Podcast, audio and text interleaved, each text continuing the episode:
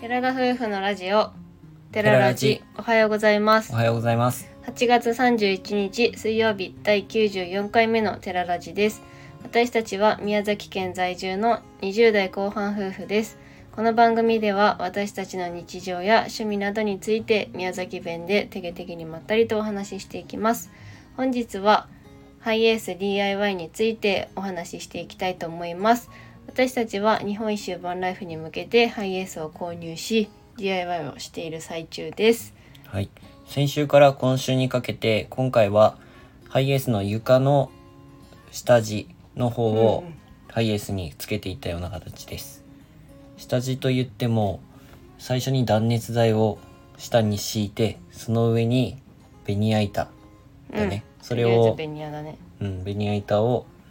まあ、つけていった。まだそこだまでの段階なんですけど、うん意外とこれが結構大変で大変でって俺らが言っちゃいけないんだけどね、そうね言っちゃいけないと思うんですけど、うん、完全にマサト君の力でやってるよう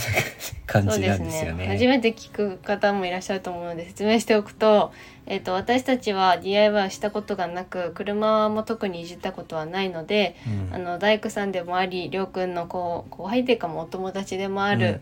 まさとくんというあのつ頼もしい味方がいまして大工さんなのではい車もいじったことあるってことなので、うん一緒に手伝ってもらって3人でやってるんですけど、うんもう今回は本当に私たちの無力な感じがすごく伝わる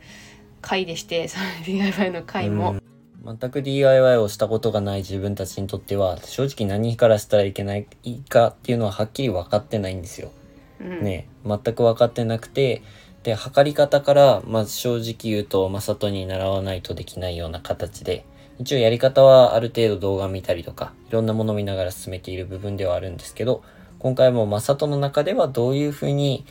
進めていこうかっていうのが正直俺らにとっては分からんかったんだよね。まあ、はい最初からちょっとマスト君の中でも考えているところはあったと思う、うんすぐ作業に取り掛かったっていうよりかはうそうーん出て考えてうんじゃあやろうかって下地になったから、うん正直まあ実際見て考えたんだと思うんだけど、うんそもそも私たちには何をどう考えていいかもわからない状態だったので、そうだねまあ助かったんだけど、うん、まあ、うん本当に助けてもらって自分たちの DIY は進めていくような形にはなります。で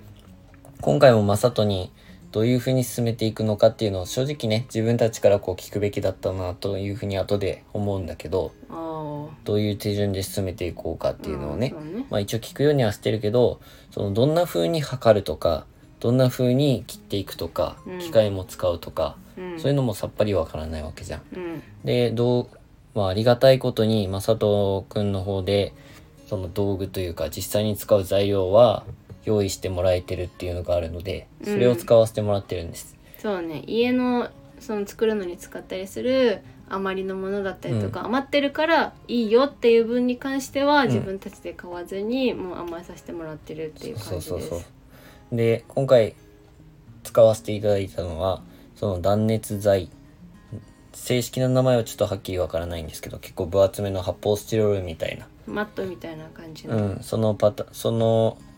断熱材と、ベニヤ板を使って下地の床を作りました。うんでまず最初にやったのが床は正直ボコボコしてるんですよ全部剥がしてしまったら鉄板の部分がねうんでボコボコはもう埋める作業っていうのはもう全くせずにうんなんか強力な両面テープみたいなやうつん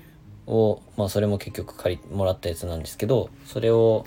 床に長さを測っていっぱい入って貼っていってねうん、一個後悔してるのがあの、うん脱脂をし忘れたっていうところですねああそうやね天井を精神剤であの貼ると貼る作業した時は、うんその脱脂をしてるところも見てきてたのでやったんですけどすっかりこの間忘れていて普通にもう剥いだマ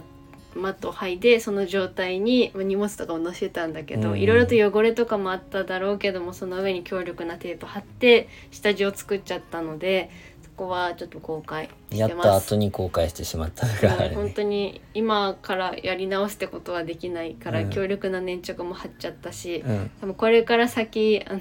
絶対いじるところではないからね、うんまあ、ちょっと後悔してるのでもしする方は脱脂をした方がよりね強力に尽くし安全だと思うので、うんっていうところです。ほんとそうだよねやってその後にああやっぱこうしときゃよかった直前もう直後に思っちゃったよねだからねなんかもう予習した方がいいのかなって思う今日はこう大体こういう作業するからこれだけは自分たちやろうね、みたいなのそうだよねしないと本当にもう引っ張っていってもらってるっていうかもうなんだ金魚の糞みたいな感じだったんだよ完ね全こにのついて間いっはて。たような感じだよねうん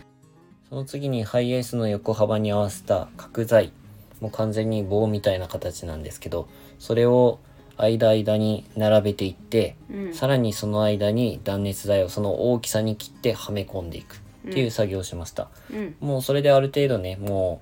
うなんていうか平面な状態うんフラットな状態が作れたので、うんまあ、その作業も結構時間かかったようねん、、そうやね。だからもうその大きさの測り方とか、まあ、正直言ってぴったりではなくてちょっとちっちゃくなってしまったりとかうんいうのを隙間が空いたりっていうのは少しあったんですけど、うんまあ、その辺は仕方ないとしてうん作業を進めていきましたうんでそそこですごく感じたのが先ほども言ったさらに木くずっていうかねうん切った後の木くずとかも両面テープにこうくっついちゃっててうん正直あの床を張ったはいいけどさらにその下にちょっと汚れが溜まってるような感じでうんブロワーでははなんていうかねゴミを取ってしまうべきだったなーっていうのも後悔していますそうなんだねでさらにその次にやっと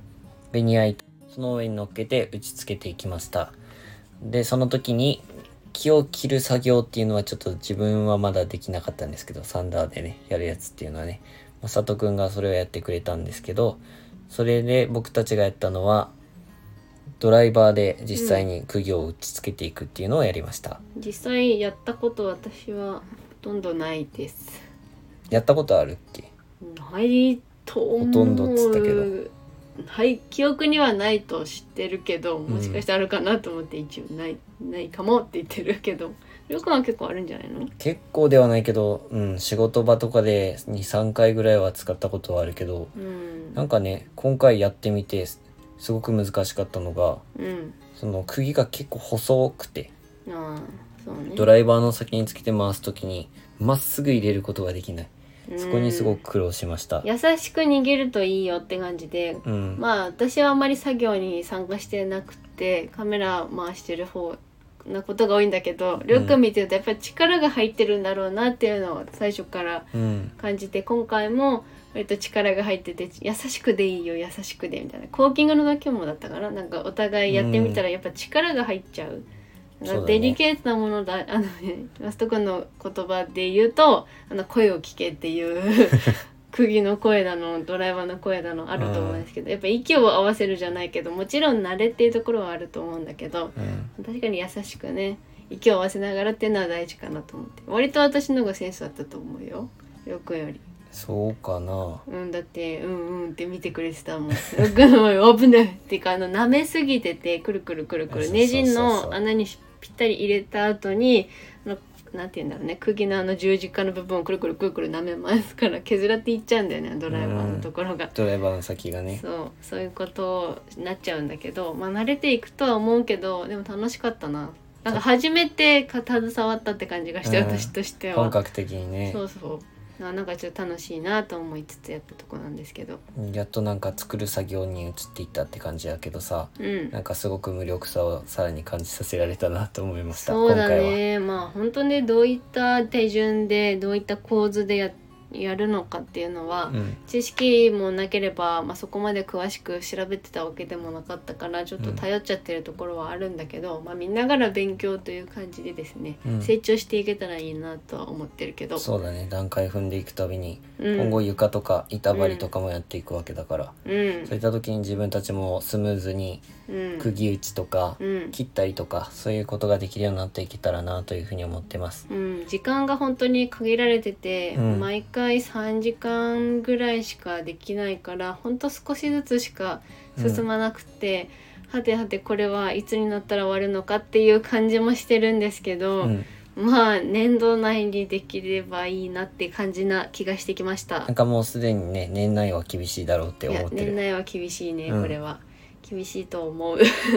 からまあでも丁寧に後悔ないようにしたいからさっき言ったみたいなダッシュとかねうんフロアで既にね掃除したりとか、そういったところは丁寧にやっていけたらなと思いつつ進めていきたいと思います。やっぱ公開が積み重なっていくと後になって弾けなくなっていってしまうので、うん、一個一個丁寧にやっていかないとなと思うねうん、あと先日でねライブでちょっと相談させていただいたソーラーの件とかもまた考えつつうんポータブル電源どうしようかと考えているのであとなんか有力な情報がありましたら教えていただけると助かりますはいはいそれでは今回のお話はここまでですラジオのご感想やご質問などコメントやレターで送っていただけると嬉しいです。